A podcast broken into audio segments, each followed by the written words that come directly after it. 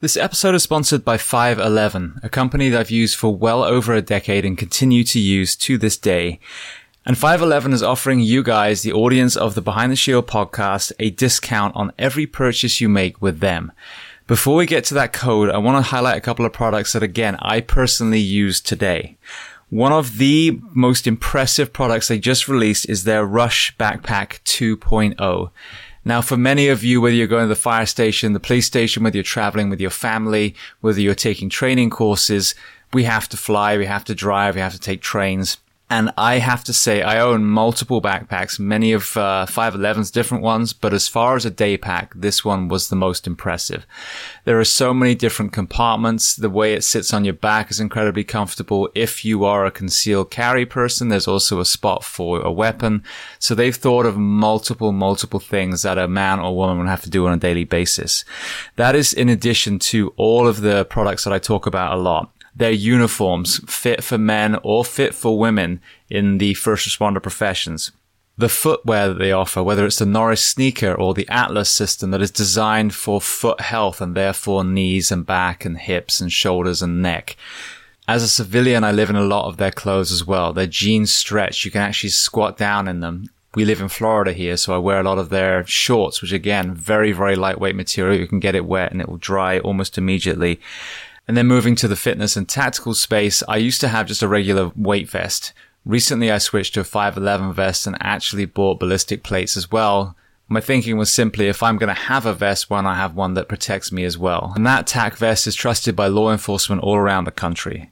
So I mentioned they were going to offer you a discount code. So if you go to 511tactical.com and enter the code SHIELD15, S-H-I-E-L-D 1 5, you will get 15% off not just that one purchase, but every time you visit their store.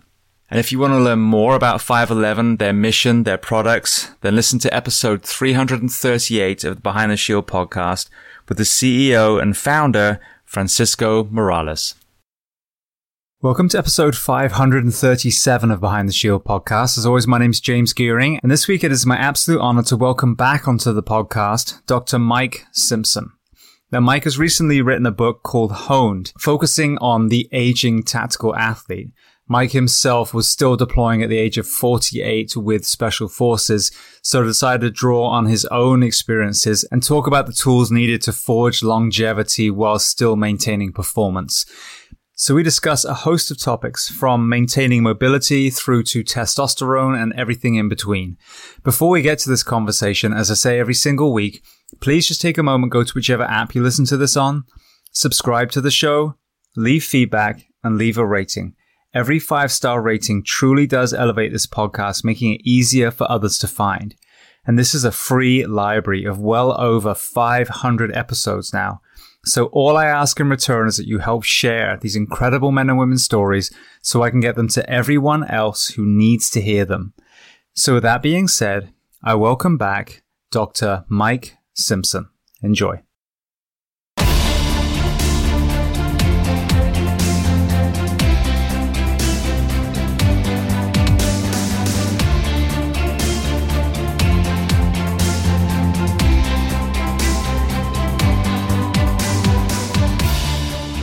Well, Mike, I want to start by saying thank you so much for coming back on the Behind the Shield podcast. Our last conversation was episode 37, so that must have been about four years ago now. It, it, uh, it really doesn't seem that it was. Four, I, I swear I thought it was like last year. we're going to talk about aging brains, so right. I don't, I don't know if that's because of COVID time or, or what, but I swear I thought it was last year. yeah, well, I think I was talking to to my wife because I mean, there's an element this year that seems to have flown by. But then I told yeah. her, well, that was when we got, you know, my son got one of those little electric skateboards, and my my bonus boy, my older son, got a barbell set. And mm. you know, when we punctuate with that, we were like, "Shit, actually, that seems forever ago." So it's like a weird duality to this time the last couple years. Right. Yeah.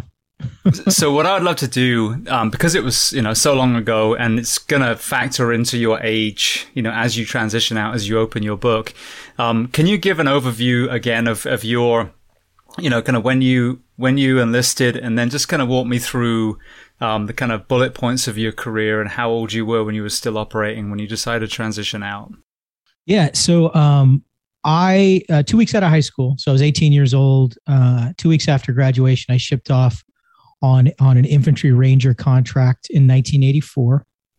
Spent four years in the Ranger Battalion. Uh, thought I wanted to get out and be in federal law enforcement, so uh, I I ETSed, but I stayed in the National Guard. I was in a Special Forces National Guard unit. That uh, that unit subsequently got mobilized for Desert Storm, Desert Shield, although we didn't deploy overseas. Um, but that was a time for me to be back on active duty to uh, attend Special Forces Assessment Selection and Special Forces Qualification course. And that was the point that I decided, you know, I kind of dabbled in being a civilian. I dabbled in in being a college student. I worked as a corrections officer. None of that really suited me. I, I'm really much more suited to a military lifestyle uh, and being being a part uh, of something in the military. So went back on active duty as a special forces engineer sergeant. Did that for a few years. Wanted a mental challenge, so I went to the special forces medic medical sergeant's course and became an SF medic. That was really the point where I knew that the, probably the rest of my life would would have something to do with medicine. So um, eventually uh, applied to and was accepted to medical school, did a residency in emergency medicine. All the while, my plan being that I, I wanted to come right back to the special operations community and serve as a physician in that capacity, you know, taking care of of the guys who are right at the tip of the spear, which I did. I was fortunate to get a, a coveted assignment to the Joint Special Operations Command Joint Medical Augmentation Unit as a, an EM physician did that for six years and five deployments and that was the point. point and that's that's really where my book starts which is uh, you know talking about the fact that i was 48 years old i was a board certified emergency medicine physician but my life kind of went full circle in that i was i was out in afghanistan at 48 years old going out on actual missions with the, with Rangers from the same Ranger battalion that I was assigned to from 1984 to 1988. So it, my career really did go full circle in that respect. That I was out doing Ranger things again, uh, 30 years later, um, and keeping up and li- still living the operator lifestyle. Even though my official capacity there was was as a physician, you, you're really only a medic or only a physician when somebody gets hurt. So up until that point, your responsibility is the same as anyone else in that movement formation, anyone else in that maneuver unit. Um, and uh, it was really it was it was surreal and fulfilling at the same time. Um, I retired in 2016, and and I work now uh, as a SWAT physician uh, here in Central Texas. Beautiful. Well, I mean, there's so much to unpack. I want to retroactively ask a question I think I started asking after we spoke. There's a couple. There's closing questions I don't think I asked you before. But as you well know, we, the civilian population, um, get a very polarizing view of war. And I say this, right. preface this the same way every time. Either kill them all, let God sort them out, or they're all a bunch of baby killers.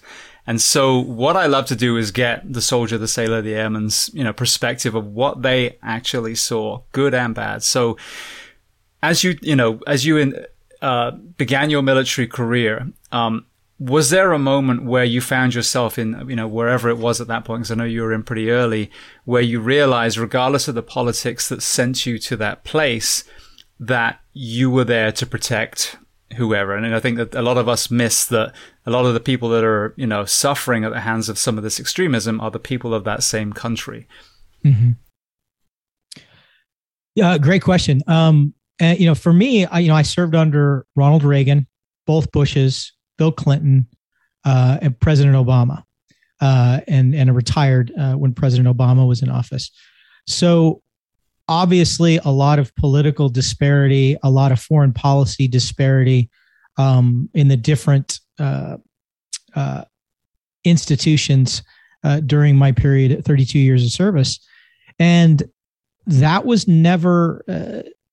it's certainly something that you think about but like you say when when you're there when you're deployed when i was in colombia or bolivia or peru uh, during the clinton administration or the bush senior administration it really made no difference to me it's you know what i was there to do um, was what I was there to do. And at the end of the day, it really is true. The the line from uh, Black Hawk Down is is really true. Is you, you're not you're not doing it for somebody sitting in an office somewhere. You're not doing it for a, a piece of paper or for a flag. Uh, you're really when the when the rubber meets the road, it's for the people to your left and right. And you know, I, I'm going to be the best version of myself that I can be, because if I don't, the other three guys that I'm going that I'm stacking on that door and going through that door with, uh, I'm going to be the weak link, and that that could cause uh, harm to come to one of them, and I don't want that to happen. So you don't give a whole lot of reflection. I mean, it's certainly something that gets talked about in the evenings when the mission is over, uh, and you're and you're sitting around uh, watching the news at the end of the day. But it's not something you dwell on, and you really can't if you're if you're so focused on that. And I've seen people in my career that are just so hyper focused on politics and who happens to be in office that uh, that it affects them in their day to day work. And uh, you have to be as apolitical as possible when you wear the uniform. We we all have our politics certainly, but uh, you're not you're not there to be an instrument of politics. You're there to be uh, an instrument of defense to this to this nation and globally. Yeah. Now, with were there any moments where you witnessed, you know, atrocities, and you don't, I'm not looking for you know graphic description, but where again you realized that you were the peacekeepers in that particular moment. Um, not not that I witnessed with my own eyes, but I, I can tell you there were two times in my career where things like that uh, came came to bear. One was uh, early on in one of my first deployments to Colombia before the U.S. was was was really as involved as as we ultimately became, and hearing some of the stories as they were related uh, by Colombian troops about things that were going on on target um, was a little bit concerning, and that's uh, the, one of the focuses when I was in Seventh Group was you know we integrated uh, you know law of war training and uh, you know human rights training in everything that we did because that's something that had been you know been missing in, in, a lot of the a lot of the South American militaries. They just didn't have training in that. Um, the other time that it came up, uh, I I didn't go to Bosnia, but I was on a team that was preparing to go to Bosnia, and the stories that we were hearing out of Bosnia about atrocities, you know, from atrocities from Serbs, uh, uh, atrocities from Croats, atrocities from UN peacekeepers. Um, I mean, I, am talking stacks and stacks and stacks of reports. Um, and, and, shockingly, what most people don't realize is most of them were about the the UN peacekeepers and the atrocities that that they were committing. And it's something that we knew that when we hit the ground, it was something we we're going to have to be acutely aware of and have an eye on ultimately that balloon never went up and we we never deployed to Bosnia so so it ended up being a moot point. But I can remember it was something that we definitely had a lot of leadership conversations centered around for just that reason. Now what do you think was the nature of atrocities from the peacekeepers? Was was it a, was it a religious or political bias from whatever country they were from no, there was uh there, has been a, f- a couple of times. This is I, I I cringe anytime somebody talks about sending in the UN because there's there's really no vetting process that goes on at all, and it, you have to think anytime that the UN goes in somewhere, it, things are bad, right? So you know, typically you're talking about uh, a refu- you know, large scale refugee situation is usually taking place, war torn countries.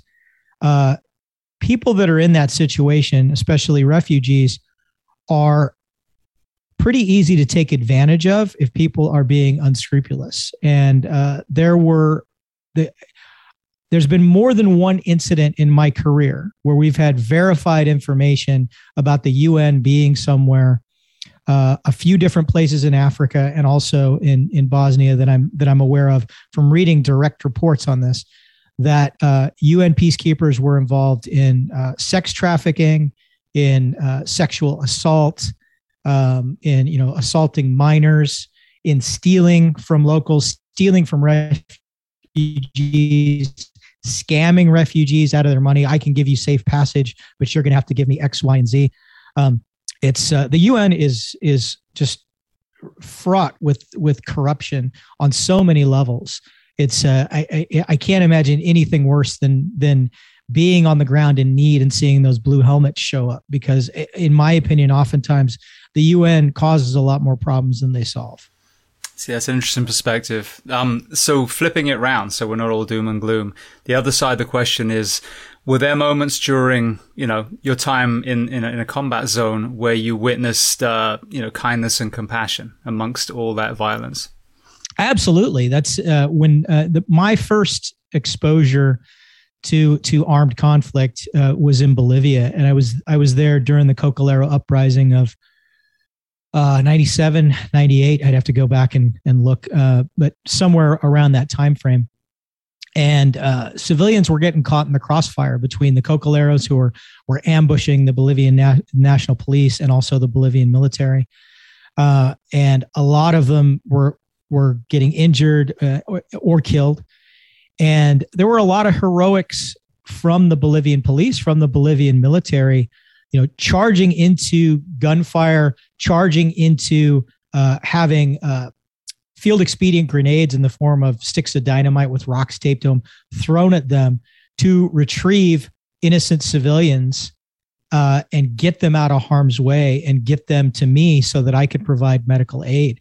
And uh, that happened on a number of occasions, and uh, at least on a couple of those, uh, it was, it was, it resulted in these uh, Bolivian police officers getting wounded in the process. You know, risking their life to to to go out there and get someone who just you know by by happenstance was again caught in the crossfire, and and in some cases even sympathetic to the Cocaleros cause, not sympathetic to the to the police, but uh, they put that aside and saw you know this is an injured civilian laying here in the middle of a firefight. Somebody has to do. Something.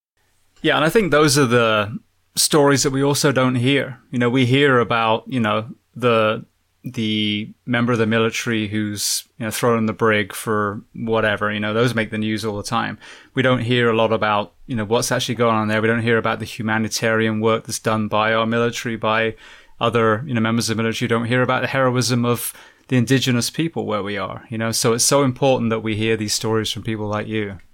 Yeah.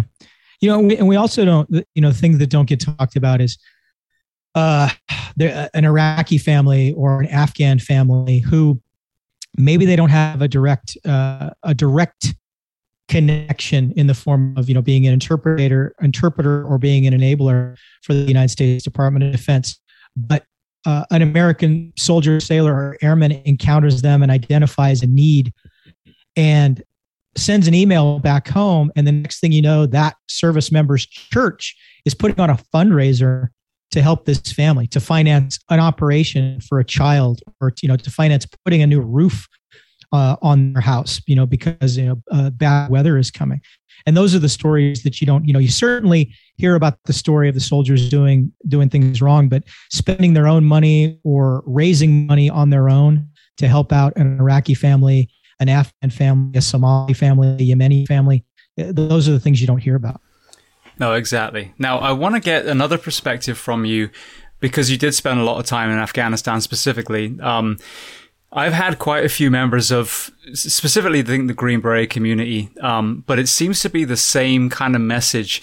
If we got to go back and do Afghanistan again, so post 9 11, the attacks would just happen, it seems like there's a push from the special forces, special operations community that if they had been able to go in and execute the way they wanted to execute, whether it was actually taking out targets, whether it was training up, you know, the armies at the time, we would have been able to withdraw, you know, 18 years ago. Now, what what is your perspective tactically of, you know, in an ideal world, king for a day, um, with the military background that you have, how we could have handled it differently? Yeah, I think there's I think there is something to be said for that, and it's it, I heard the years ago I heard the same argument uh, levied about Vietnam that if we would have kept Vietnam to a special forces advisor uh, type conflict, that we would have been a lot more successful. Is that true? I mean, there's really no way to turn back the clock and know for sure. I think there's certainly an argument to be made that um, after the initial conventional push was made, and we gained a lot of ground in the form of, uh, uh, you know, key areas. You know, Bagram, Bagram Air Force Air Base being uh, probably the most prominent. But you know, once we had control of places like Bagram, Kabul, uh, Kandahar, and we had these key locations locked down.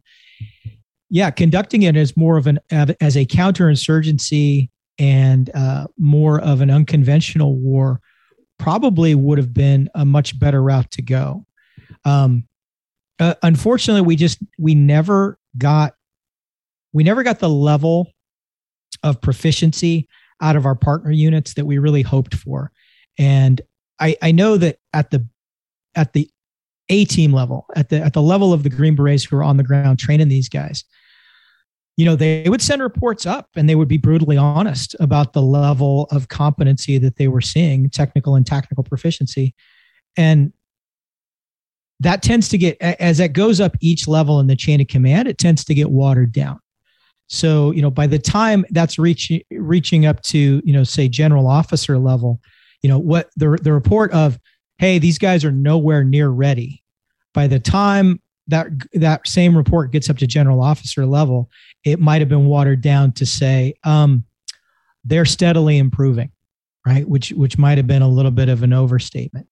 So what we could have done differently there, I don't know. I mean, uh, it's I, I know that one thing that I had the freedom to do in uh, when I when I trained the first the first medic platoon for the for the uh, Colombian Counter Narcotics Battalion that was the first time in my SF career that I was allowed to say, you are either going to pass or fail. And if you fail, then you're not going to even going to be in this unit anymore.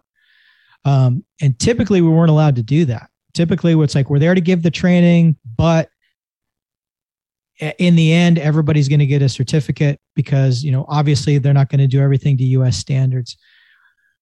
I think it, had we kept this as a more unconventional war, had we kept it more in a in a force multiplier type um, strategy, and pushed our partner units to maintain and achieve higher standards, I think that would have gone a long way. And I honestly think, and this is, I was interested to watch the testimony by General Milley and uh, Secretary Austin, uh, Lloyd Austin this last week. A lot of finger pointing going on is was the first thing that that struck me.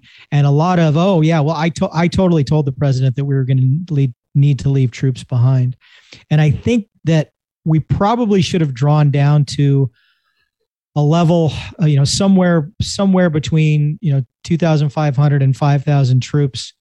Again keeping keeping the the unconventional force multiplier role active would have been an ideal role for these uh, security forces assistance brigades that we have in the military now that aren't as capable as a special forces team, but certainly uh, are tasked with training.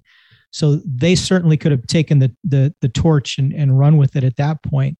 And then you know maintaining Bagram, maintaining key areas, and having a little bit more of a comprehensive plan for withdrawal, which obviously we did not have. You know, we it, I I've heard this said multiple times, and it's true. Is I don't know the best way to do it, but we we witnessed the worst way to do it, which is, you know, completely abandoning uh, our best airfield asset, being Bagram, even though it's only 30 miles away from Kandahar, and then try trying to, or from Kabul rather, and then trying to evacuate Kabul, a city of four and a half million people.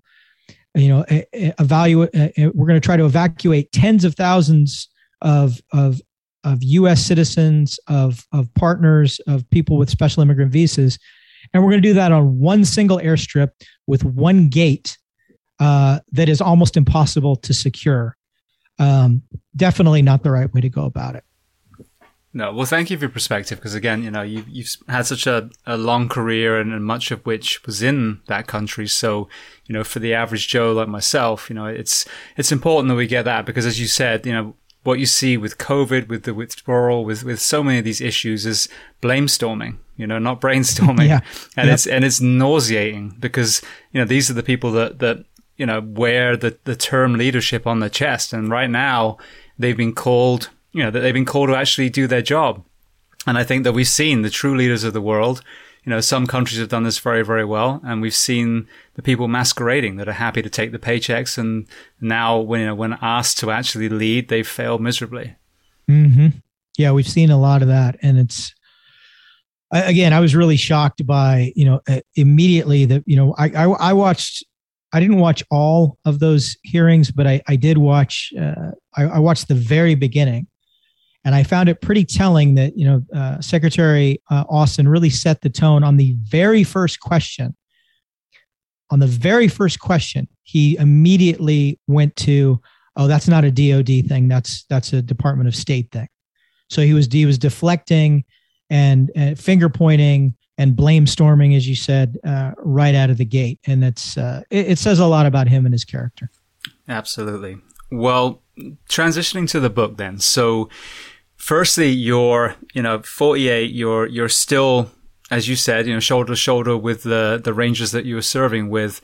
Um, what what was that last deployment for like for you physically and mentally, and then what ultimately was a factor that made you decide to pull the trigger on transitioning out? Um, physically, it was challenging, but uh, both physically and mentally, it was rewarding because uh, you know, as I say in the book, it was it was kind of a final exam. Is is I pretty much knew at that point. Um, I ended up doing two deployments very close. Uh, one was scheduled, which was the one to Afghanistan. I had one a few months before that that was not scheduled. Um, that was just I got a phone call of, "Hey, we need you to get on a plane." Um, and it was, uh, you know, the stress that that entails on on family, on uh, on everything else that you have going on. The fact that I was knew that I was going to retire in you know 2015, 2016, and I was getting close to that. I was on my glide path to retirement. Um, so it, it was rewarding for me, you know, knowing this is this is going to be my last hurrah, but it's also a validation of the fact that I, I can still do this at age 48. I can keep up. I'm an asset. I'm not a liability. Uh, and that was in, incredibly rewarding. And, uh, you know, ultimately I knew again that I, I around 2015, 2016 timeframe, uh, my, all of my obligations, uh, would, would be paid back to the military for medical school. And, uh, the war was winding down. There were we already knew in uh, you know 2013 2014 that that the military role in Afghanistan was going to change pretty radically, which it did later on that year after I left. So the deployments weren't going to be the same. The op tempo wasn't going to be as high, and we were starting to look. You know, this this was all part of our exit strategy. And uh, I thought that was as good a time as, you know, having been in a peacetime army, I didn't want to be in a peacetime army again.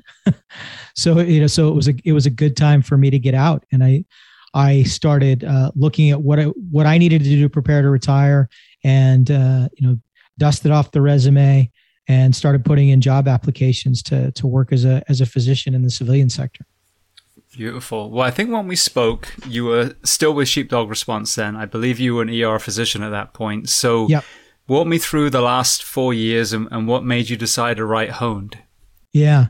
Uh, so I stopped working clinically, and that that ended up. Uh, I transitioned out of clinical work. I went from being a full time uh, EM physician to a part time EM physician, and then because of what I was doing with Sheepdog, and also what I was doing, uh, I was still doing a little bit of reality television at the time.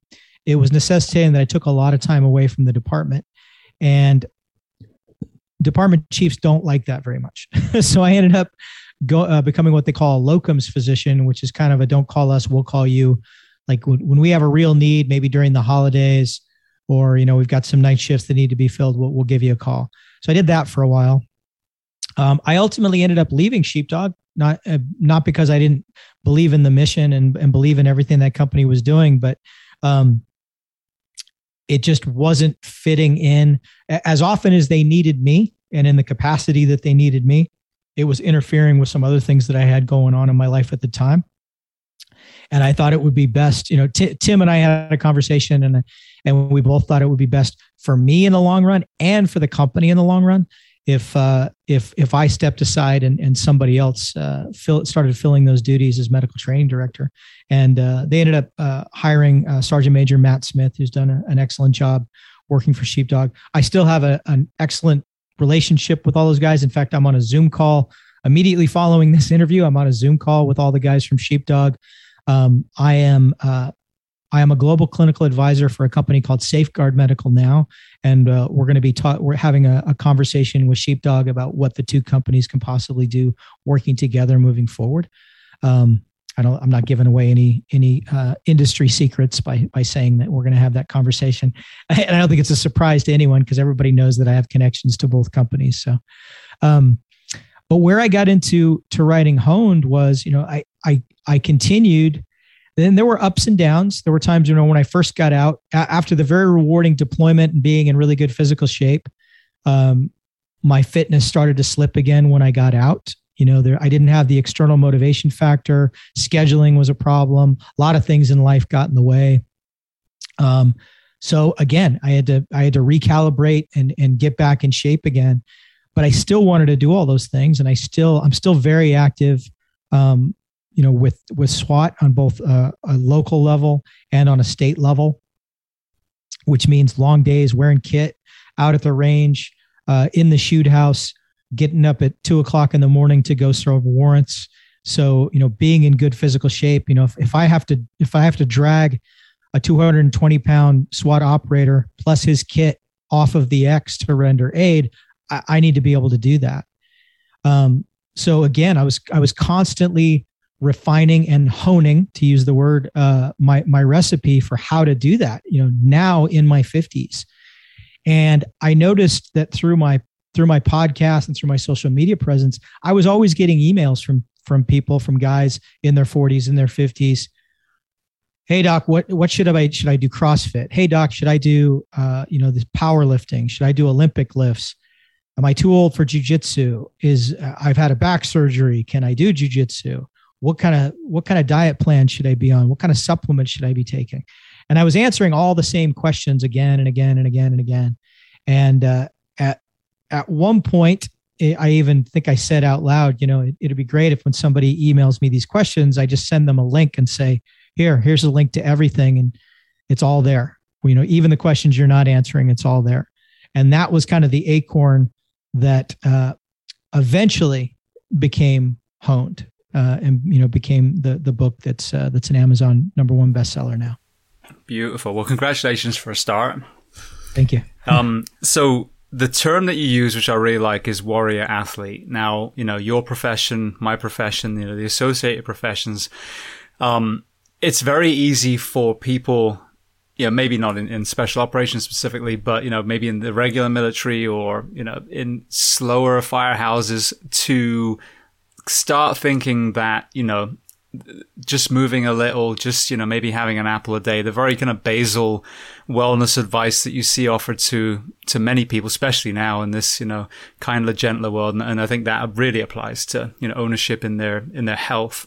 Um, you know, it can, can kind of muddy the waters a little bit. So I consider, you know, fire, police, EMS to all be warrior athletes as well. So kind of Talk to me about that concept versus maybe the average civilian that's pushing papers for a living. Yeah, the uh, the average the average person, I think, that, and this is I think is true of most people. This is even true of some people I would I would venture to say in the military that uh, or first responders that they they tend to look on fitness and wellness in one of two ways either as a chore um you know and, and you, you language revolves around this. So you start hearing language like, "Oh, I've got to, so tired.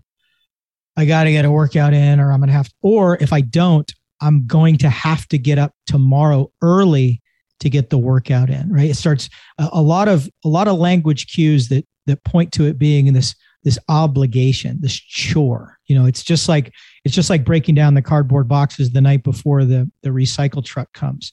It, it, it and it's something you don't want to do. It leaves just even talking about it leaves a bad taste in your mouth. So that's one way that people tend to look at it. Another way that people tend to look at it as this hobby that they kind of dabble in, and that if they just show up, well, they kind of did. You know, I put the clothes on, and I showed up, and I did. You know, I was on a machine over here for a little bit, and I was on a machine over there for a little bit, and that's more than most people are doing. So yeah, I checked that block. So so I you know I did I did a good thing. So I'm working out. You know, not I don't have a plan or anything, but I'm working out. So you know they're a hobbyist. And the realization that I had was if you look at fitness and wellness the way a warrior looks at things, that I'm going to get up every morning and today my mission is to be a slightly better version of myself than I was yesterday, than I was a week ago. That's the way a warrior looks at it. You know, the, the, the last thing a warrior is thinking about before they lay down to sleep is, is all their equipment in the best shape that it can be in case that moment that they get up, they are, you know, instantly called to engage in combat. So as a warrior athlete, you know, at night when you lay down to go to sleep, you ask yourself, did I do everything today to prepare my body to be the best version of myself that I can be? Did I squeeze everything out of today when it comes to that? And am I going am I laying down to sleep with knowing that when I get up tomorrow I have a plan to continue that and I also know what what nutrition is going into my body tomorrow, what supplements are going into my body, uh, that you know how much water I'm going to drink tomorrow because I've prepared for it in that way. You know, it's I, I don't know any soldier who goes to bed with with a dirty weapon and you know with his uh, his magazines not full, uh, his or her magazines not full. Nobody goes to sleep in the firehouse knowing that the hoses aren't aren't put back on the truck properly and that the narc box in the ambulance isn't restocked properly and I don't even know where my boots or my pants are, but I'm tired, so I'm just going to get some sleep. You have to look at you have to look at it the same way. You have to look at it as a warrior. And you know, when I, I lay down, I lay down to sleep at night. My workout clothes for the next day are laid out. There's a 16 ounce bottle of water on my nightstand that I'm going to drink as soon as I get up. I know that I have supplements in the morning. I know that I have a healthy meal in the morning and I have a plan for the next day. And once you embrace the warrior athlete lifestyle, that this is my mission, every day, you start to crave it and you really start to love it and enjoy it on a whole different level than you do if you look at it as a chore or as a hobby. Yeah, well, it's interesting. The example you gave, something that popped into my head immediately. There are the firefighters who will ensure, for example, their air pack is topped off completely. And they're, uh, you know, a I guess what was the right word I'm looking for? A disappointingly large amount of people that I've ever, you know, got from shift change where, oh, your pack's good. You know, it's at 39, 4,000. Now to me, if I'm stuck in a fire, I'm going to be glad that I put as much as I could in that damn bottle because you never know if it might affect your, you know, someone else's life, your own life, etc. And I think that's a, that's a great kind of like metric. If you're the person that's allowed yourself to go from diligent to start slipping down to, oh, it will be fine then you know that's probably affecting your your uh, strength and conditioning standards, your nutrition standards, your rest and recovery standards. Yeah, all the all of the above, all of the above. Well, another thing that I've seen as far as resistance to exercise, and I, I'm so careful to make sure that people understand that the first responder community sets our men and women up to fail you know the mm-hmm. way that mm-hmm. we're worked the you know the sleep deprivation the mm, you know yes. the, the the stress as far as some of the the poor leadership the busy work and all these things compound and they really it is really an uphill struggle to be fit in the fire service and in many many departments but one thing i get you know is kind of like that whole philosophy of oh yeah but working out's hard and again, I think, you know, what we need to do as a profession is take a step back and go, well, if you think working out is hard, then how are you going to perform on the fireground? Because the fireground is hard, you know. So again, I think that's I don't know if you find that in the military with some of some of the the men as they start progressing through, but um, you know, it's a very very slippery slope to start, as you said, viewing exercise as a burden rather than an absolute essential element of your performance. You know, the old the old saying, uh, you know, choose your heart is really true is you know you you can choose your hard you know uh, the, the hard that i chose today was um, uh, i was doing uh, zercher split squats which i hate doing uh, because it's basically a weighted lunge and uh, i hate doing them anyway and i and my right hip is uh, is awful so it makes it even worse uh, you know i had to do deadlifts today I had to do foot elevated goblet squats today. I had to do a lot of exercises today that I frankly do not enjoy in the moment. I, just, I just don't. I like deadlift. That's not really true.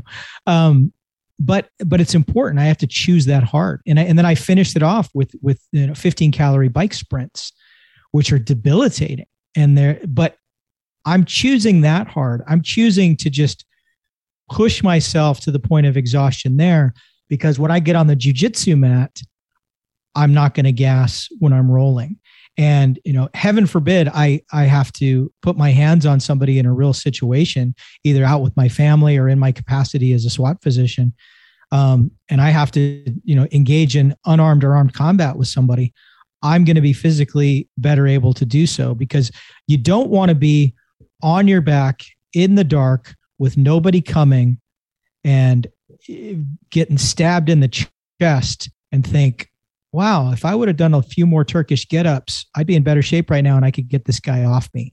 That's not the thought you want going through your head as the blood oozes from your body and you lose consciousness. No, exactly. And I think, you know, there's, there's a philosophy, um, a kind of famous quote in the fire service would you want you saving you and you know i always right? say that's that's great but that's kind of all about you my thing right. is how would you feel if your family died because the rescuer hadn't trained mm. you know mm. put yourself in that situation you're you're the grieving father or mother because that person hadn't taken their job seriously i think that's even more sobering yep it's very sobering so, well, you mentioned jujitsu. That's something that I've uh, actually become much more immersed in now. When I finally transitioned out the fire service and got off shift work, awesome. um, was rolling this morning and great gym here in Gainesville. Um, so, before we kind of get onto the you know, strength and conditioning and the aging side, while we're on that topic, um, you have a chapter on martial arts. So, talk to me about the the older athlete and martial arts. Uh, it's it, and it's it, there's a weird dichotomy there for me because on, on one hand i you know i often think to myself gosh i really wish i would have started brazilian jiu-jitsu in my 20s or 30s because i think about how far i would have advanced and and but at the same time i'm i'm appreciative that i started it later in life because i do have to rely more on technique and i i can't you know i can't rely on on youth and energy and the strength of youth so I, I think it forces me to to look at jujitsu differently. And I also think I have a little bit greater appreciation for it. But the reason I think uh, martial arts as a whole, but Brazilian jiu-jitsu specifically, is is important and beneficial for for what I call the seasoned athlete, is it it deconstructs your ego. And there's just and there's and there's no lying, right? It's you know what you do on the mat is what you really do on the mat. It's not, you know, doing a kata or doing a demonstration video.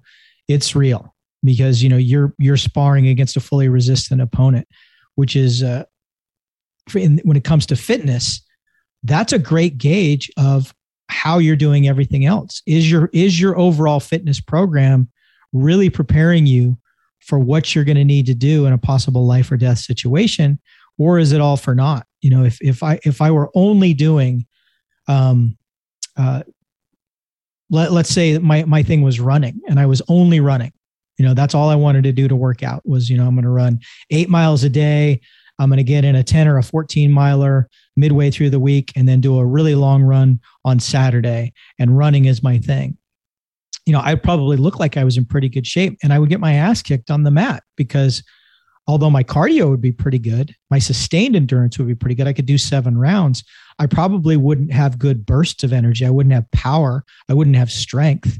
I wouldn't have. Uh, I wouldn't have a lot of the durability that I would need to have in my limbs to prevent injury. Same if I was only powerlifting. Is you know I would be strong. I could probably lift an opponent up. I could I could stand up in an opponent's guard and then slam them to the to the ground. But I wouldn't have the endurance. I'd probably gas right after doing so. So that, that's another great thing about martial arts is it's realistic feedback on the type of strength and conditioning training that you're doing and it's and it really is evident and that's why i encourage anybody you know i'm very partial to brazilian jiu-jitsu obviously I'm, I'm partial to muay thai but you know do something that's realistic do something that you spar at full speed um, and they is is a true gauge of what you can do defense wise. Not all just theory, not all katas and forms. Um, side note, I got to go to a John Danaher class yesterday, which was pretty awesome. Oh wow, yeah, he's someone I want to yeah. get on one day. Yeah, it was. Uh, it's it's like being in the presence of Yoda. It really is. well, I just um, interviewed Chad Lyman. He was my most recent uh, episode I just put out, and I saw that yeah. he uh, was wearing some of your stuff in your post the other day. Yeah, yeah, yeah. Chad's Chad is amazing. I'm I I am really fortunate that I know, you know, uh, Chad Lyman, Jay Wadsworth, um, uh, Gareth Hornell, uh, all these guys that I that I know. You know, Tim Kennedy, that are such high level uh, jujitsu players, and you know uh, Jason Repsch. Uh, it really makes me, you know, sometimes I sometimes I sit and think, you know, I'm really fortunate, and and maybe I'm just way too lazy because since I know so many guys who are so good at it, I should be way better at it. But I have to I have to kind of divorce myself from that because I have to realize that you know all of them started at a much younger age. You know, Chad is pretty close to my age, but I'm still older than Chad. But all of them started at a much younger age than I did and they've been doing it for a lot more years than I have, and I just have to accept that. Yeah, well, I mean, my thing is, I started quite a long time ago, but it was just so sporadic. So that's a kind of you know bitter pill to swallow yeah. as well. Yeah, me too. That's I you know I walked into my first I walked into my first class with a with a borrowed it wasn't even a jujitsu gi it was a it was a judo gi with the really long tail in the back. Uh, I walked into my first you know introductory drop in class um, probably 14 years ago. Um, but like you say, it was sporadic. It was, you know, I would do a couple of classes one month and then go three or four months without doing a class and then do a class and then go three days, you know, three days in a week and then not go for six months. Uh, it really wasn't until 2012, 2013 that I, you know, seriously started really uh, going on a, on a more consistent basis.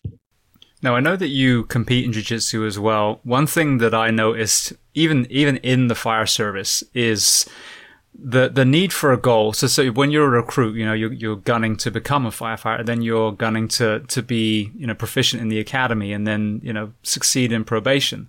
But then after that, you are a soldier, you are a firefighter, you are a cop, and it seems like the if you can find a goal, whether it's a Spartan race, whether it's a jiu-jitsu tournament, you know whatever it is that seems to be a good way of sustaining your strength and conditioning as well. That then will obviously, um, you know, pay forward into your performance on the fire ground or the battleground.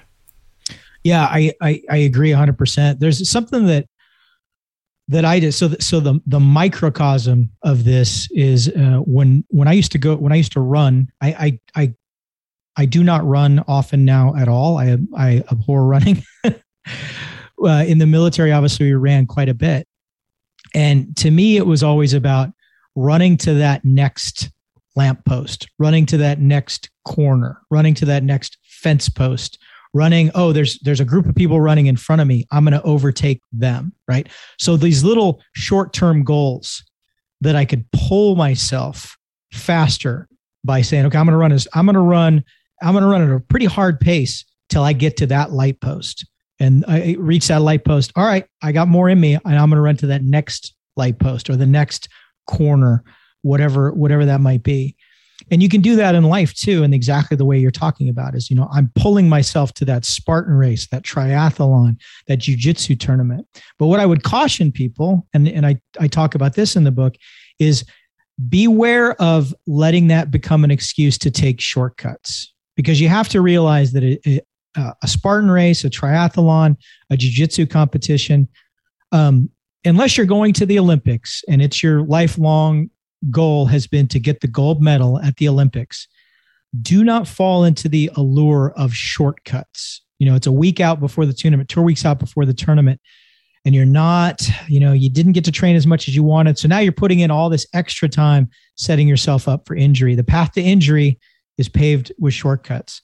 So be careful about prioritizing your performance optimization at the expense of your longevity optimization. Because in the end, the reason that you're going to do that tournament or that competition is so you can have more health and wellness in your life, not only now, six months from now, but 10 years from now. So don't lose sight of that, is what I'm cautioning people on. Yeah, well, I saw that coaching CrossFit. Um, you know, people come in and I get their enthusiasm. You know, it, it does. You know, you know, you do drink the Kool Aid when you first get in because compared to your normal, you know, workouts in whatever gym you were at prior, you you know you feel amazing and you start changing and it and it really is uh, encouraging. But when I first started, it was very very very early, so it was the main main site workouts, and that was about it. Then the game started, and I watched people start coming in the gym, and within two or three months, they're already wanting to compete. And you know, as you said, if if that's something that you are truly owning as your sport, and maybe even trying to to reach a high pinnacle, then absolutely you need to come in, you need to practice all these movements but for everyone else, I, I would tell them, look, come, you know, three, four times a week, get your workouts in, get your rest and recovery in, and then use that fitness for something else. Go out into the real world and apply the fitness to something that you absolutely love doing. Yep, uh, that's that's a great philosophy, that, and that's a great that keeps things interesting too, because not not only are you able to manage it because you're me- measuring it, but it also gives you an enjoyable outlet. You know, uh, whether it's a mountain bike competition, a jujitsu competition, or or a you know a 10k turkey trot, whatever it is. Now you talk about performance versus longevity, and I think you know your yeah yours and my generation. I'm 47, so we're not too far apart. Um, you know, I look back at the way I was told strength training, you know, was. You know, I was told the way that nutrition was, and and so we were in an environment. A lot of us again, where there's a lot of misinformation. It wasn't there wasn't any um, malice behind it. It was just I think sadly the bodybuilding world had kind of corrupted actual strength and conditioning. But um, you know, I look back and and look at a lot of the mistakes that I made now. For the younger audience that aren't the aging athlete yet or the older athlete, um, you know, what's some of your your principles or cautionary tales on going too far, burning the candle at both ends as and then paying the price, you know, later in life. Yeah. Um I would caution and, you know if I had a time machine and I could go back to to me in my 20s or 30s, I I would caution to respect when your body starts giving you pain signals, right? And it's not and not discomfort. So, you know, you eh, when my heart rate gets up in the high, you know, 140s or mid 150s, there's I'm breathing hard, my heart's pounding, I have discomfort. You know, when I'm on the jujitsu mat and I'm in bottom side control, that's discomfort. But pain, you know, you're you're in your knee, in your neck, in your back, in your foot, in your ankle. Pain needs to be respected. You know, that's that's your body's way of telling you you are close to, you are close to injury if not already injured so you need to respect that at a young age and uh, it's you know biting a, biting a hole in your tongue and just getting through it is not always the right answer. And uh, most times is not the right answer. So you need to respect the signals that your body's giving you. And don't just think about what you're training for now in the short term but think about what is how is what I'm doing in training today and this week going to affect me physically 20 or 30 years from now? You know, and I, uh, there was a, a time in my life where really the only way that I could, I could maintain sustained cardio, uh, cardiovascular fitness was through running long distances. And so that was always my answer was, was running long distances you know, and and I would do this on deployments that you know three days a week I would do an hour on the treadmill every day, which is incredibly boring. Um, I'm paying the price for that now. That's you know I've uh, my my knees are not in in the best shape. I've got the MRIs to prove it. Both of my hips are pretty thrashed. My right hip especially. Um, I've got a I've got bone on bone in my right hip and, and a pretty high degree of of, of arthritic, uh, you know, reactional swelling going on in there. Um, so I, I, pay for it now, and it's you know, that that's what happens when a a five foot six guy who was never built to run to begin with thought he should be a runner because that was the best way to be in shape. So, um, train smart, don't don't wing it, and and listen to the uh, the signals that your body is sending you, and respect those signals. Absolutely. Now, with you know the athlete, the tactical athlete that's starting to get into their 40s and 50s, Um, what are some of the principles or philosophies that you tell people um, regarding strength training and, and strength and conditioning? Uh, first and foremost is is you you have to have a well-rounded program, and uh, this becomes more important as we get older, because um, our bodies just aren't as forgiving anymore. You know, you can in in your 20s and in your 30s, you can make up with with bad training just on the, on your body's own resiliency, right? Your, your ability to, to heal quickly, uh, you know, eh, your ability to put, you know, garbage in my twenties, I treated my digestive system like a landfill. I mean, it's, you know, literally it, calories were calories and I didn't care. You know, it, a, a, a three egg omelet with chili on top, you know, was my idea of a great breakfast. Um, you can't do that as you get older it's uh, you're you're it's more difficult for your body to heal. Your body's a lot more selective about what it can digest comf- uh, comfortably and efficiently. Um, you, supplementation needs to be paid attention to. But when it comes to just your overall fitness routine you have to be well rounded um, because there's a lot of a lot of little things that you you don't think about when you're younger. And that's that's one of the reasons that i like i really i'm very partial to single limb movements you know things like like lunges and dumbbell presses um, because you don't get the stabilization coming from your other limb. So you work muscles that you normally wouldn't work. So in, addition to the prime movers you work all these little stabilization muscles that nobody even knows the names of. And that's really important as we get older because that's how you prevent injury. And something i talk about in the fitness chapter is you know i talk about what i describe as the six pillars of fitness so uh, strength, which everybody is familiar with, you know, uh, you know, the, the, the brief definition of that is, you know, how much you can lift, how much you can squat is is how much strength you have.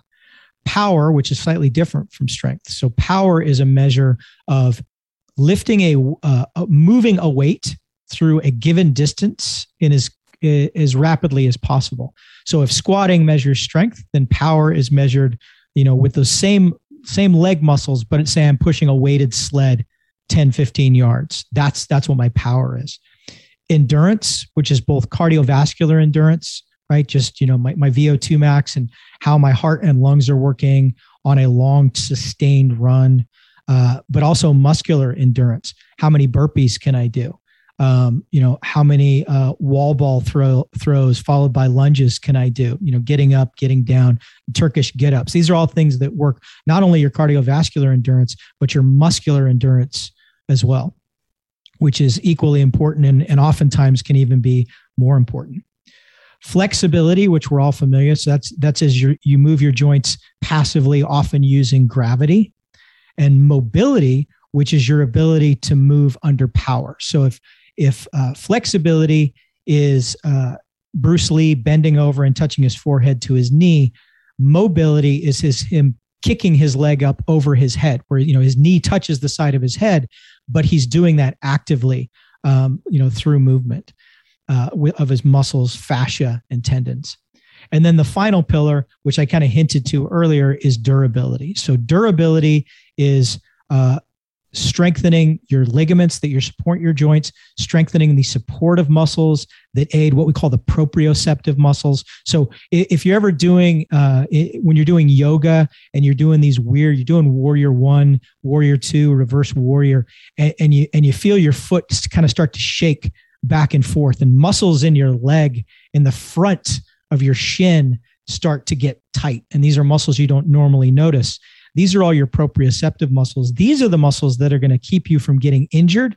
Uh, you know, imagine you're in full turnout gear um, and you show up to a house and you throw the hose over your shoulder and you're running in your turnout gear, your turnout boots over uh, on an uneven surface over golf ball size gravel durability is what's going to be really really really important there because your your legs are going to be moving at odd angles bearing weight at a different angle. You know we don't in the performance uh, of things that we do during the day it's not the same as having a barbell across our shoulders and just squatting down and squatting back up.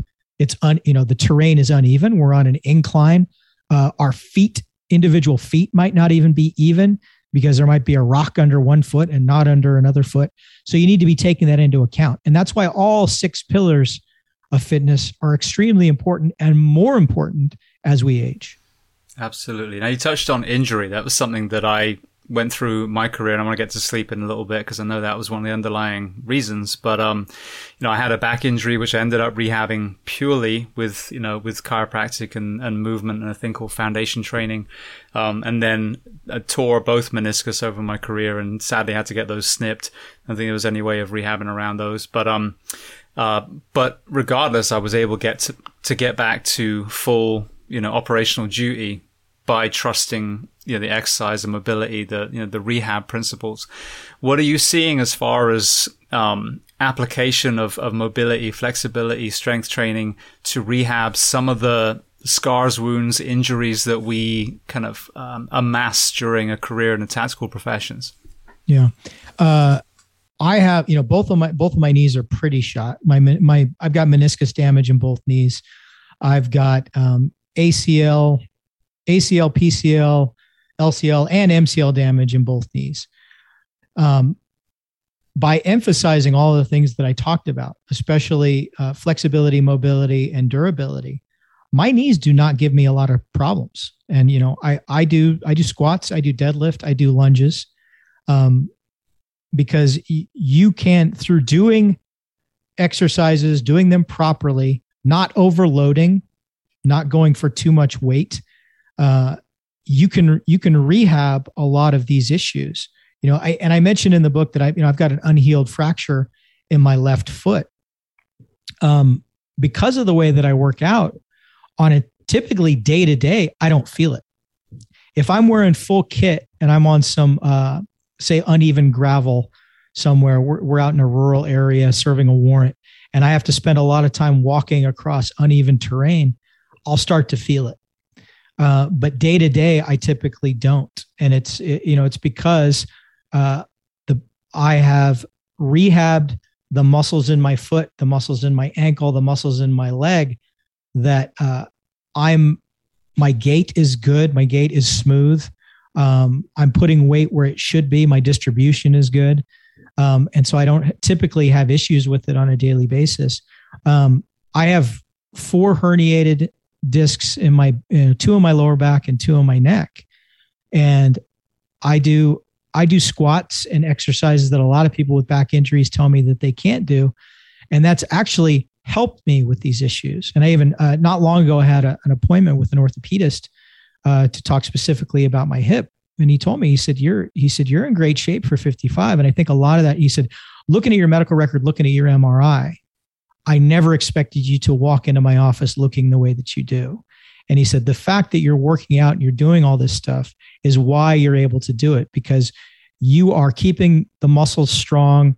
You're keeping your uh, ligaments and tendons flexible and mobile. And that is enabling you to have a higher quality of life in spite of all these chronic injuries that you have because the, you're, you're making up for it with, with strength with mobility, with durability, and with flexibility. Yeah, well, that's so good to hear because I wrote about this in my book. Um, when I hurt my back, this this one um, principle of philosophy foundation training that was actually founded by a chiropractor who jacked up his own back and was about to have surgery. And he was like, "What kind of chiropractor am I going to be with a big scar down my spine, telling everyone else that they need to do chiropractic?" Um, and if you know he in his his uh, seminars he'll show an MRI, a current MRI of his back, and the damage is still there. But by strengthening and lengthening the muscles and putting them back to where they should be, there's no pressure on those nerves. And I think that's a, a big thing is that, yeah, I mean, you, you, know, you break your femur, you're going to need to have surgery. There's no question about that.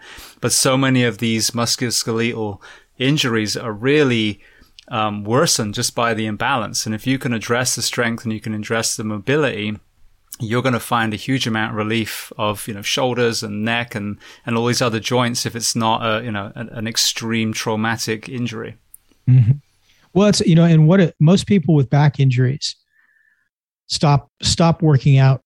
Uh, you know, they they drastically cut back how much they work out. So then what happens? Well, they their core muscles atrophy, which affects their posture.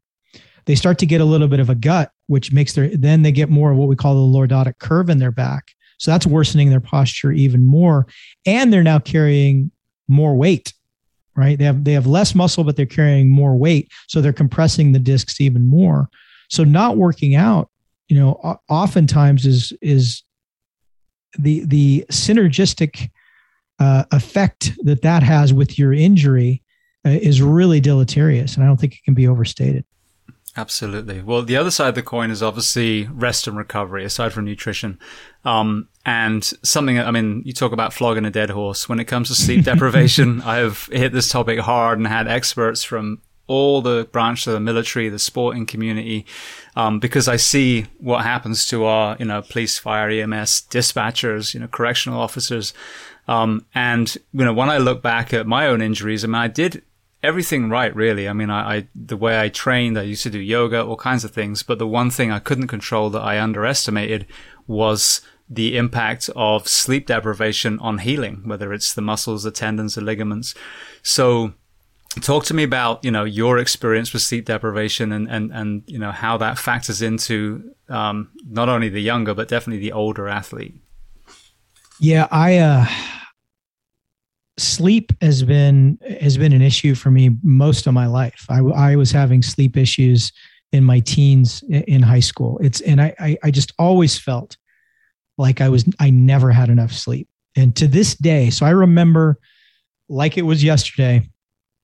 Uh, the first morning in June of 1984, when I woke up as as a soldier in the United States Army. So went to the reception station, took my, uh, you know, got my physical, took my oath, got on a plane, flew to Fort Benning, Georgia, got off the plane, you know, took a bus to the reception station.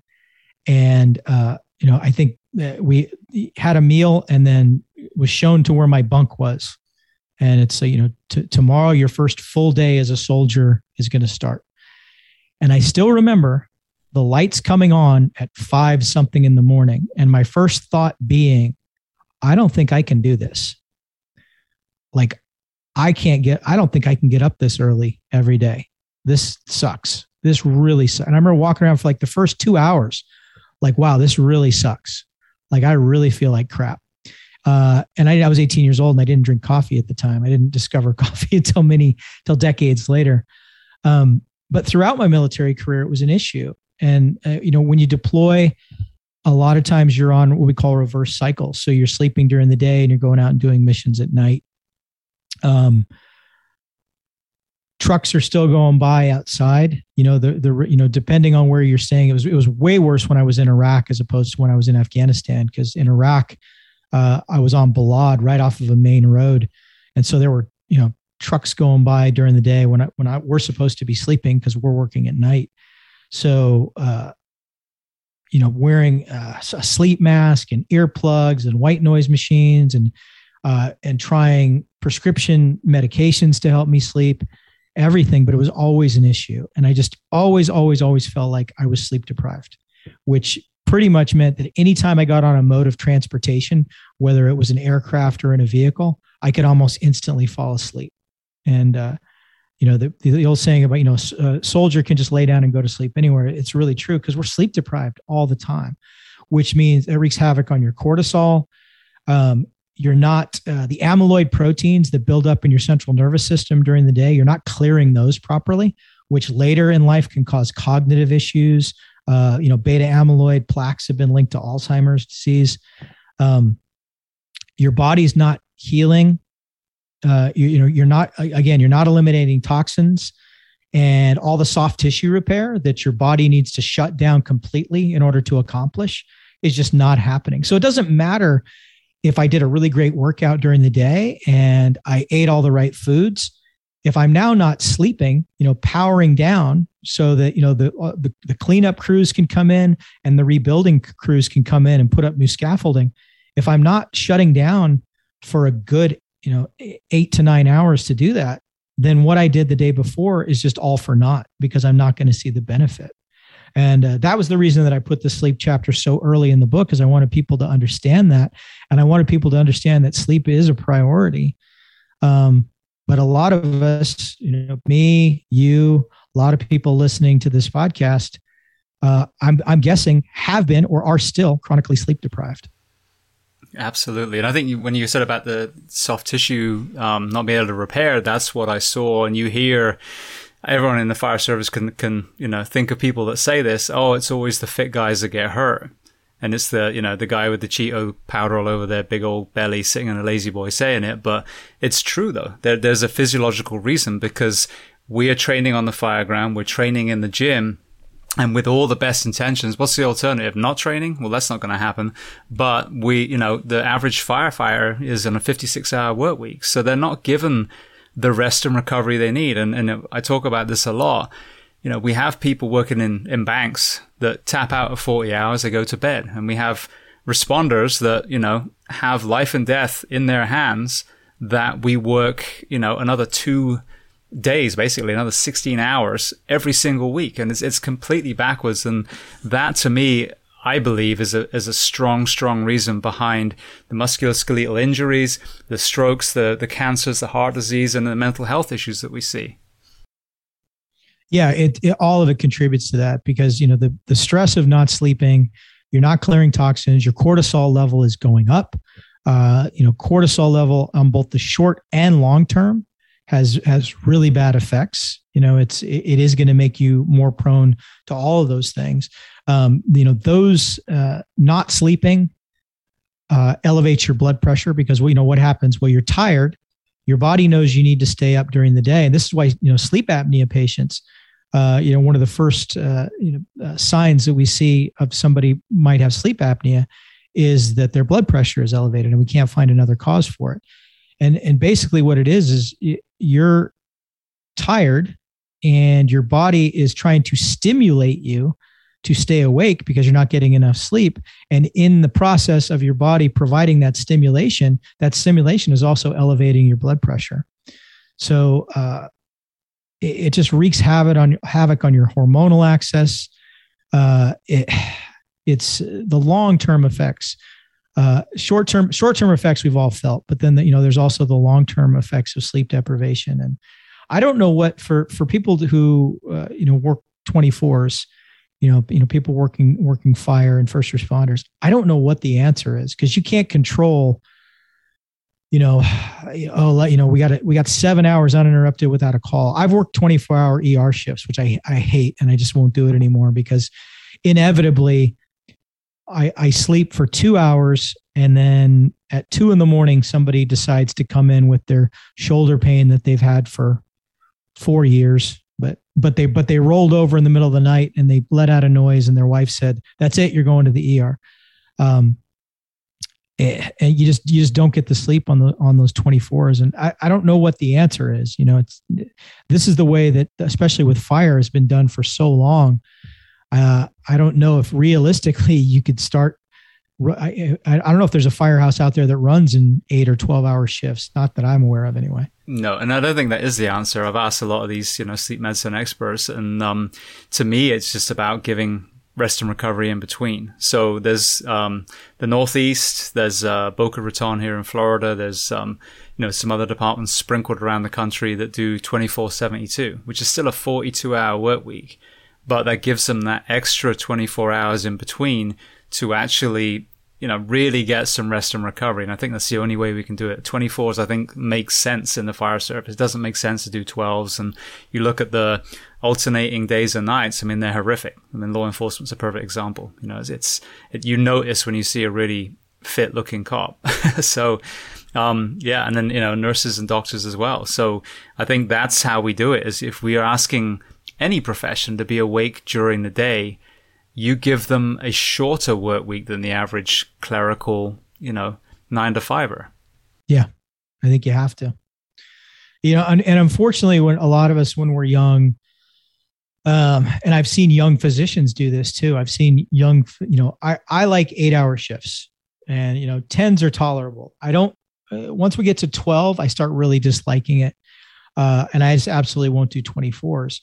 But uh, I see younger physicians that they they want the 12s. You know, they're like, well, I can I can work if I work 12s, then I can reach the number of hours that I want in the week sooner. And then I can take a three, four day weekend. And, you know, and that's, and their body can recover from that. So that's all they're thinking about it. the reason I don't like working a 12 is if I work a 12, that's all I can do that day. I it, it's it's almost impossible. It really is impossible for me to work a 12 and get a workout in. And I like I like to be able to get a workout in, even if it's just a brief workout, and then work my shift and then have a little bit of time to decompress at the end of the day. Um, and with a 12, you just can't do that. So uh, I think you know again, it's performance versus longevity. People look at, hey, I want to work, I want to work these 12s because then I get longer weekends for the same pay, and I'm in my late 20s, early 30s, and and I don't mind doing that. Well, yeah, you don't mind it now, but you know the the long term effects of you work 12 hour shifts and you and you would go four days out of the week not working out and then two days working out and one day as a day off. And you did that for 10 years and now you have injuries because you were doing the, the weekend warrior style of working out and pushing it too hard. And also you're just in bad shape because you didn't have a consistent workout program. Absolutely. Well you mentioned about the hormones being disrupted from sleep deprivation as well one thing that again this has just you know been testified by so many of the, the sleep experts is the impact on testosterone. And what mm-hmm. i've seen which is terrifying to me is you ask pretty much any firefighter you know the female firefighters tend not to be as cognizant of their testosterone even though as you know it factors into to women as well.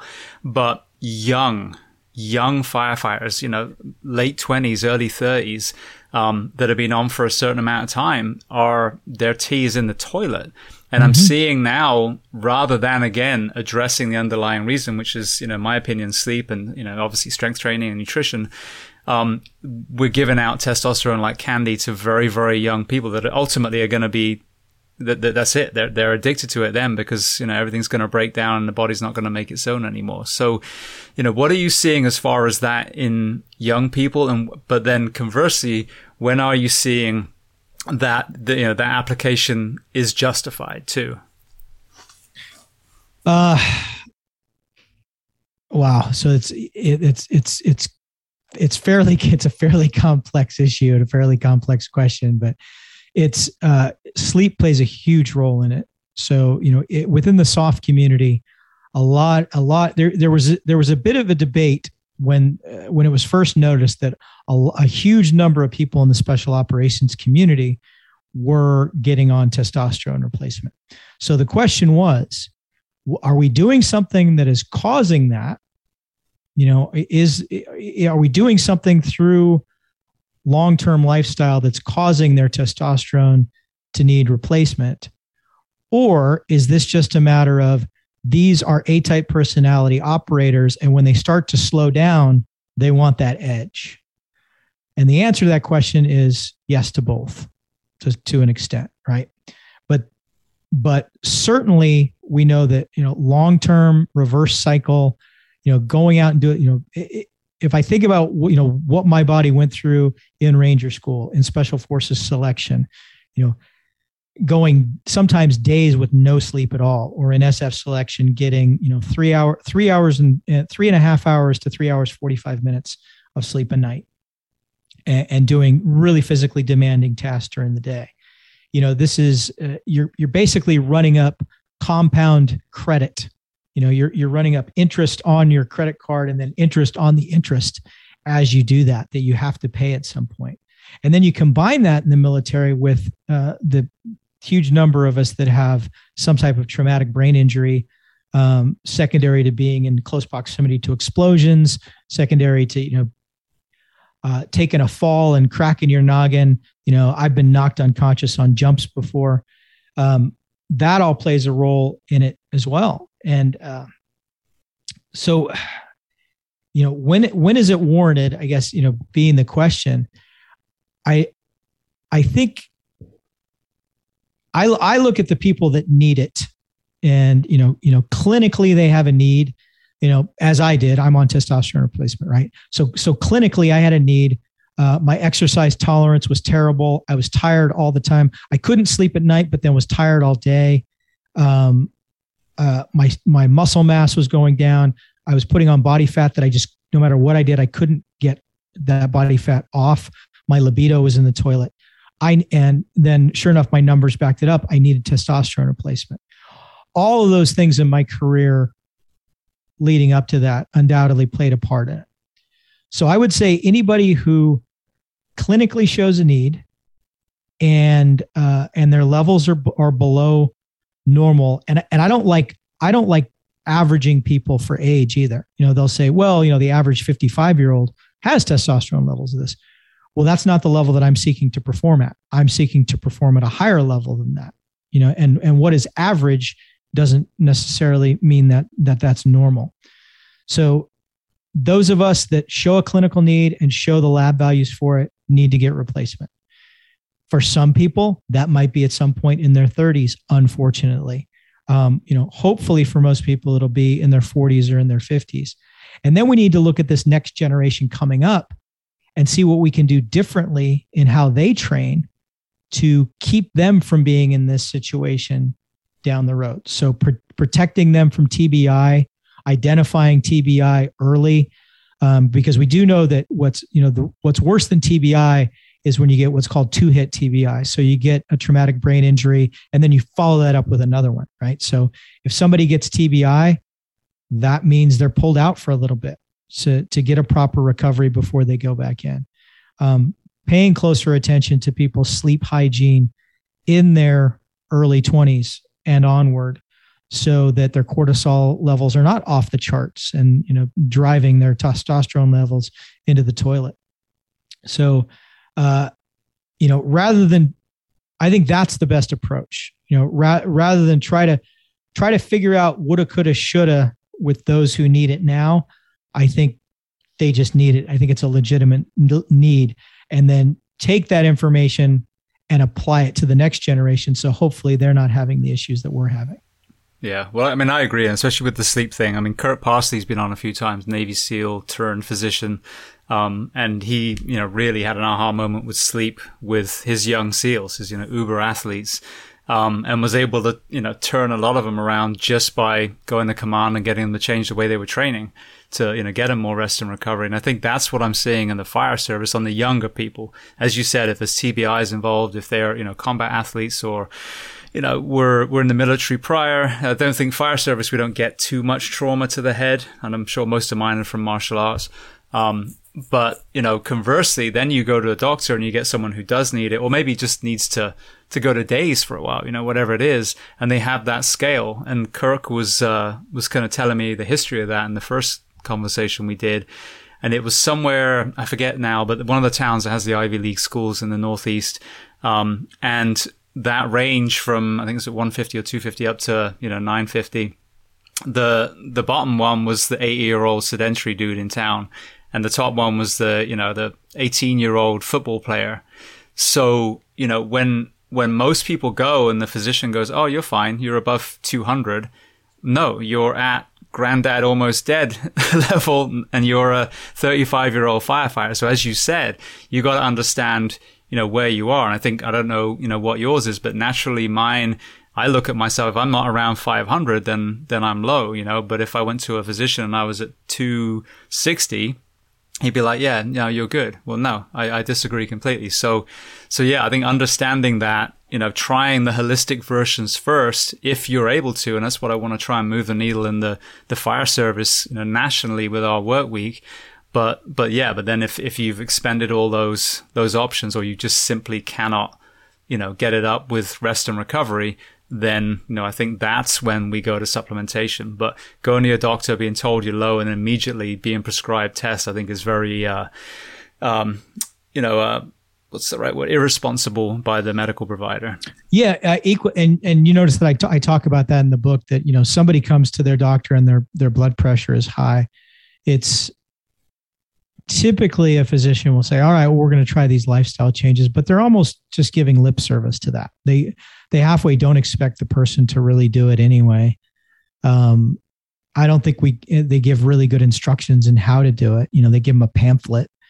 Um, so I, I do think that you know somebody comes somebody in their 30s and i'm not uh, so i haven't i have not done the training to to prescribe although i mean legally i could prescribe testosterone uh, but but since i haven't done training in it uh, i don't do it and uh, that I was going to do that training last year, and then COVID got in the way, and I, I, still plan on doing it at some point in the near future because it's something.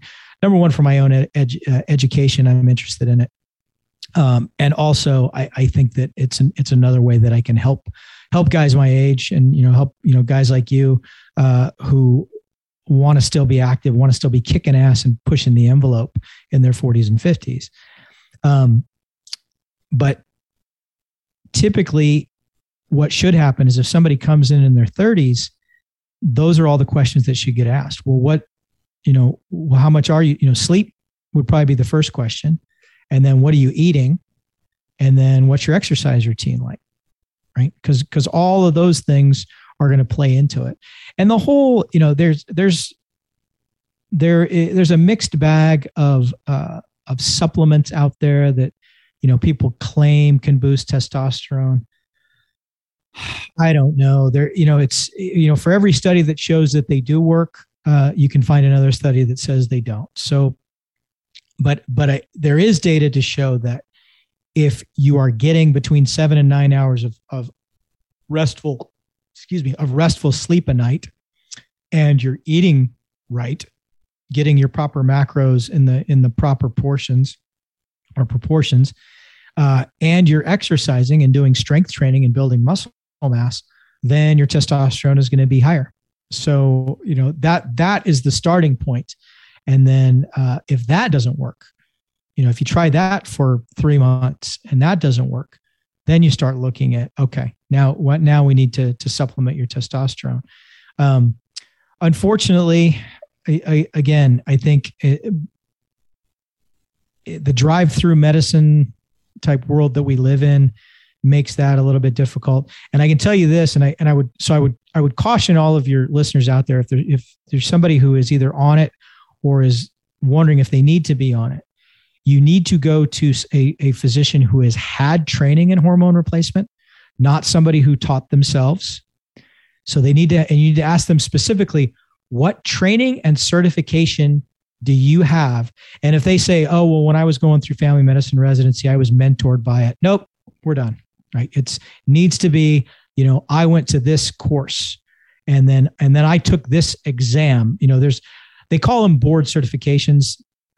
It's it's really a, a test that you take, and there's a couple of them out there in hormone replacement and testosterone replacement. But they need to have that type of training Otherwise, they're going to try to be doing it by algorithm. Um, you know, this cookbook medicine that I don't that I'm not a fan of. And and I've even had uh, I've had guys around my age, former SF guys, tell me, "Oh, I went to my doctor. I asked him, you know, do we need to draw labs?" And he was like, "Oh, you know, you, you just want to get jacked? I'll write you for it right now." That is incredibly cavalier and incredibly dangerous, and that's not what you want to do. You do need to have a battery of tests. You need to make sure all your other things, your kidney function is fine, your thyroid function is fine. Eh, it's not any of these other things because you, you might have something totally different going on. Your energy level might be down because you, you've got Hashimoto's thyroiditis or something of that nature. Uh, and, and, and testosterone is not even the issue. So you need to have a battery of lab tests. You need to have periodic lab tests. You need to be monitored um, for a lot of things that I won't even get into. Um, but yeah, definitely if, if you're going to a physician who's hasn't had training in it, he's cavalier and it's like, oh, they're I know I can prescribe this and they're not going to pull my license, uh, that's not the right answer. Absolutely. Well, thank you for that. That was a that was a great kind of um, you know explanation and, and a, a kind of checklist for people to follow.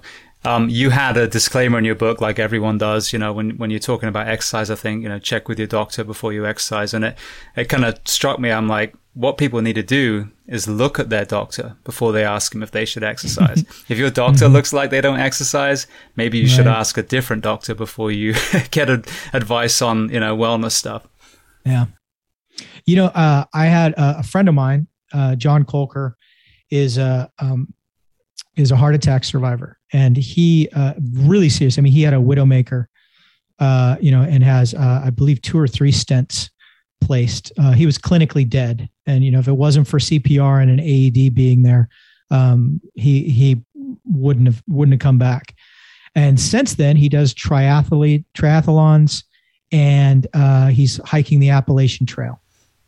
Wow. Um, Yeah, he's uh his name's John Colker. Um, if you look him up on Instagram, uh, I think Ironheart at the AT or Ironheart on the AT, you can you can find him, and he documents uh, everything he does there. But he, when he was doing triathlons, his cardiologist didn't want him doing triathlons, and uh, he called me up and he was a little bit concerned. He's like, Mike, I, I just I love doing this, and I don't want to stop and my doctor's concerned and you know my blood pressure looks great and my cholesterol is great and uh, my imaging looks fine and my ekg is fine but he just he doesn't want me doing it. I said well john you're you're in uncharted territory. You know it's if somebody buys a car if somebody buys a toyota corolla and they want to take it off-roading well nobody else has taken a toyota corolla off-roading so we don't know how it's going to perform.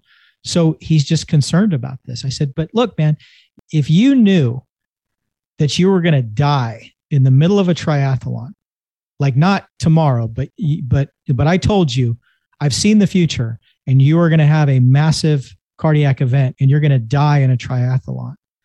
Would you be okay with that? Would you be going out doing something that you love? And he said, Absolutely, I would be. And I said, Then it doesn't matter. It doesn't matter what your I say. It doesn't matter what your doctor says. I said, Now the conversation that I would have with your doctor is, Look, I love this. I'm going to keep doing this. I'm not going to hold you responsible if something happens. Are you going to continue to be my cardiologist or do I need to find another cardiologist? And I mean, and that's the fact of the matter is, is when, when you're doing stuff outside the norm, and you know, much as I, you know, I talk about in the book that we're sold a bill of goods as middle-aged men that our activity level should be such and such, right? Basically, 20 minute walk three times a week and playing golf on the weekends, right? Nobody tells us we, that we should be doing Spartan races and the tactical games and you know CrossFit competitions, jujitsu competitions, because that's not average. So because it's not average, people don't think it's normal. And it's the same with heart attack survivors, stroke survivors. When they want to do these extreme things, they're in uncharted territory. So that scares people. So so people don't want to back that up. Um, but life is short, so you know you got to do what you, what you're going to get the reward out of.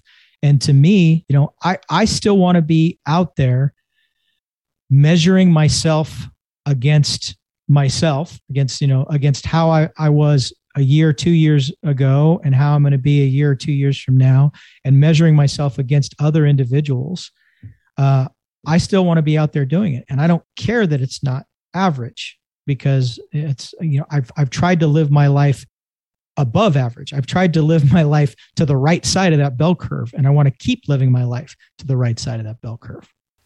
Absolutely. Well, that's great, great advice. And I think, you know, that's just it. Uh, I've got my brother-in-law actually had a, a stroke very recently and he's mm. 29, I think. Whoa. Um, wow. and it was just this bizarre very very mild um, you know venous bleed that just kind of got between the the layers on the outside of the brain but i mean he had full i think he lost his vision um, his speech his movement i think all he could do was actually hear for a while wow. and then as the brain slowly or the body slowly absorbed the blood he started going back and he's almost completely normal now but it was interesting mm-hmm. they told him you have the same chance of having this happen again as anyone else. So he kind of had the opposite advice. They basically were saying, no, this was such a, a, strange event. We don't see any kind of structural issues at all. This happens in, you know, in the body in different places. You just had it in this one specific place that caused this reaction. But they were like, no, don't don't be scared of going out there and doing things again. So he's probably not going to do like full contact rugby anymore. But, um, but yeah, I mean, so it was, it was quite refreshing to hear. They were like, no, you know, don't, don't be afraid of this happening. Go out and, and live your life. So I'd never heard yeah. that before. Wow. So wow. I, am going to leave nutrition and some of the other areas for people to read the book, so we don't pull the whole book out of you. Um, okay. one more area I want to touch on, and then we'll go to some closing questions. Um, I'd seen you post quite a lot, probably what, a couple of months ago now, about um, transdermal fentanyl overdoses, especially in law enforcement. So I would love to get your perspective on that. Yeah. Um, yeah, I took I, I took a little bit of heat from that, and I I I upset some people with that. So, and this I, I talked about in the post, and I talked about it on my podcast that this this all stems from some disinformation that was put out by the DEA a few years ago. I think it, uh, I think I said it in the podcast. I think it was 2015 timeframe ish. and uh, you know, basically, you have you know you have fentanyl, you have sufentanyl you have these fentanyl derivatives, uh, some of which are coming from China. A lot of it's coming over the southern border. Uh, and this stuff is getting cut into street drugs and getting sold on the streets. Well, some disinformation. Uh, there was a disinformation, or sh- I, I, should I should let me clarify a misinformation campaign. Disinformation, I think, is considered deliberate. So this was misinformation. So this was just incorrect information that mere contact with this, so touching fentanyl powder, you could transdermally uh, absorb enough without a carrier agent, which, if you think of a fentanyl patch, there's a carrier agent in there to help it uh, across the skin and help it be absorbed. So, uh, intact skin touching dry fentanyl powder, um, absorption would be minimal. It'd be almost, it would be, it, it, would be impossible to absorb enough to overdose, to become uh, unconscious. But they were framing this as that you could overdose from touching it or from even inhaling it. And what that did is it created uh, a culture of paranoia, especially in law enforcement. And uh, the way I first found out about it was I was contacted by a law enforcement agency that asked me if I would uh, prescribe them inhaled Narcan and that I and I would act as their medical they I would write a protocol for them to use it. And that's what caused me to first uh, kind of do some research into this. But what I found out is in all of these cases, and the, the YouTube is full of these cases of where you see a police officer uh, passing out or uh, you know uh, having some type of symptoms, and they give them Narcan. There has not been one single case of a positive drug screen uh, from any of these cases. Not one. Okay. Now, not all those cases have had a tox screen run afterwards, but some have. And again, none of them have showed up positive for opiates. There's a, a, another piece of misinformation that's out there is well, once you get the Narcan, that makes the drug that makes the drug screen clean. That's not the way it works. All the Narcan does is compete with receptors. It doesn't take the metabolites out of your system. So you'll still show up positive for opiates, even if I pumped you full of Narcan, intranasal, IV, doesn't matter. Um, my issue with this whole thing is and I don't I don't blame any of these officers and no they're not faking as some people have said. They have been mentally conditioned that you see a white powder and uh, this can kill you. So what happens? They see a white powder. They see they have a little bit of it on their fingers. And their first thought of it is, oh, we, we learned about this in training. This could be fentanyl. And they feel their heart rate go up, right?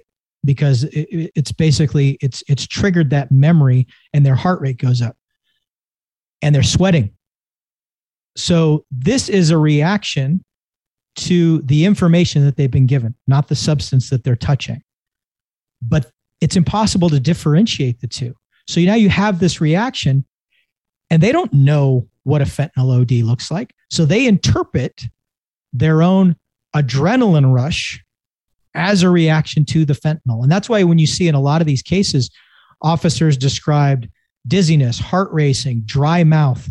None of those things are typically associated with fentanyl overdose, right? These are typically associated with a state of anxiousness, uh, in extreme cases, a panic attack, adrenaline surge.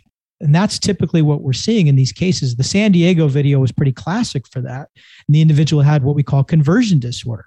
That you know, rookie cop so conditioned to be absolutely terrified of fentanyl, didn't even touch it. He was just in, in an open air proximity to it.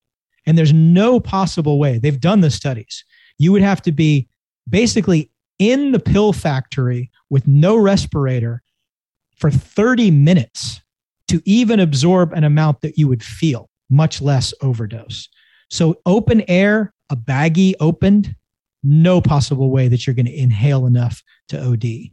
So, my big concern, because I'm a huge supporter of law enforcement, is they have enough things to worry about without uh, now also worrying about this that's not a real thing. So we need to take that off the table. We need to give them proper education that just being in proximity to fentanyl is not going to be an issue.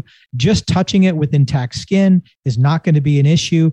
You know, I, what if, God forbid, one of them is completely incapacitated for all the reasons that I described, and they go down, and it was in the middle of a drug bust, and now you got a there, and now there's a drug dealer there, looking at this cop who's collapsed in front of them, and there's their gun, and there's the keys to their cruiser, and everything else and now that cop's in danger through no fault of their own.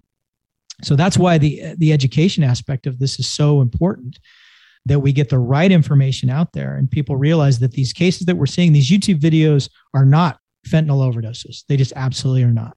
And uh, we need to stop pretending that they are. See, it's so interesting here. One of my uh, previous guests, Jared, was asking me to ask you as well. He he's a tactical medic, so he's a firefighter, mm-hmm. but he works with SWAT as well. Mm-hmm. Um, and I remember looking at some of the the videos, and obviously, you know, I mean, I can't remember the number of times that I've used Narcan. You know, sometimes literally as people took their last breath. So those are definitely some of the the true life saving events that I, you know, look back on my career and and know that you made a difference. But um, yeah, they're not breathing hard. They're they're limp. They're you know not they're not even fighting to breathe because that that drive has been taken from them. So they're you know very very passive. And you see some of these videos, and they de- definitely do look more like hypervents than they do ODs. Mm-hmm. Yeah, there was one. Uh, I did see one video, and I'm I'm because I'm not hundred percent sure it's the same case. I'm not gonna. I saw one that looked fairly convincing like like it might have been an overdose. And uh, I believe it came out later that that individual, like a year later, uh, came up positive on a periodic urinalysis and was busted and basically had been swiping evidence and and taking like taking Percocets. Uh, and they thought that that's you know in, in, reflection looking back on that initial incident that what had happened was he had taken some percocet on the job. Uh, and it's you know he had he'd gone off to the bathroom taken some percocet and then come back. Uh, and uh, you know again i'm not going to say which video it was because i'm not 100% sure those those two were the same incident. But uh, yeah it's uh, this whole thing has has been a mess and uh, I, I took a lot of heat for it uh, from some law enforcement, including the officer who gave the the Narcan in that video. Um, he took offense to me to me second guessing him. And part of the problem is too is a lot of physicians have been uh, dismissive about this, and rather than seeking to educate, they've uh, they've resorted to making some funny memes about it. And uh, oh look, you know these look at these police officers who don't know the difference between a panic attack and a fentanyl overdose. Ha ha ha. Well, it's not. It's not funny. it's not funny at all. It's uh, you know that's that's we we have failed. Medical directors and EMS directors and toxicologists have failed. So and uh, and unfortunately, it, that's one of the reasons that my comments got drowned out because one of the people that was commenting the loudest about that video is a toxicologist, but if, if you go back and you look at his history, he's been very anti-police in a lot of things that he's written, couching himself as a as an expert uh, when he clearly was not. You know, talking outside of his lane. Also, uh, you know, said some uh, said some things in writing as they pertain pertain to anti-LEO organizations like BLM. So th- this, you know, this was not a person who was looked on as a friend of law enforcement and who was making his statements about fentanyl from a place of trying to help LEOs do their job and to educate them. So his what he said basically got dismissed. And since I was saying similar things to what he was saying, um, a lot of things that I said, you know, were dismissed. You know, in spite of my history and my background, I, I was really happy that a couple of uh, physicians that I know and that I respect, and you know, who are very pro law enforcement, reached out to me and said, uh, "Hey, I really appreciate you staying on this because you're doing it for all the right reasons, and I think more people are going to listen to you than that other guy, even though he has a, a blue check mark and a bigger presence online. Um, you know, simply because of the fact that you're known to be somebody who supports law enforcement and and wants them to have the right tools for the right job.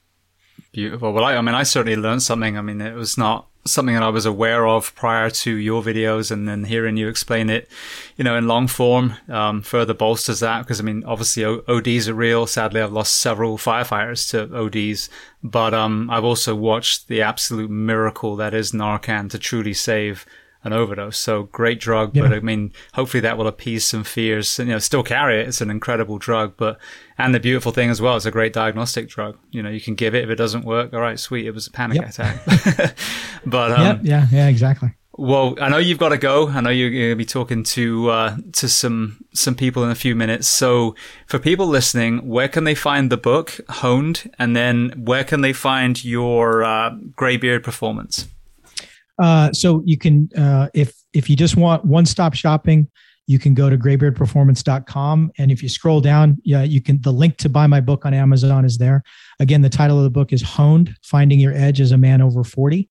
Uh, it's on Amazon. It's on BarnesandNoble.com. Uh, or you can get it right through my re- website.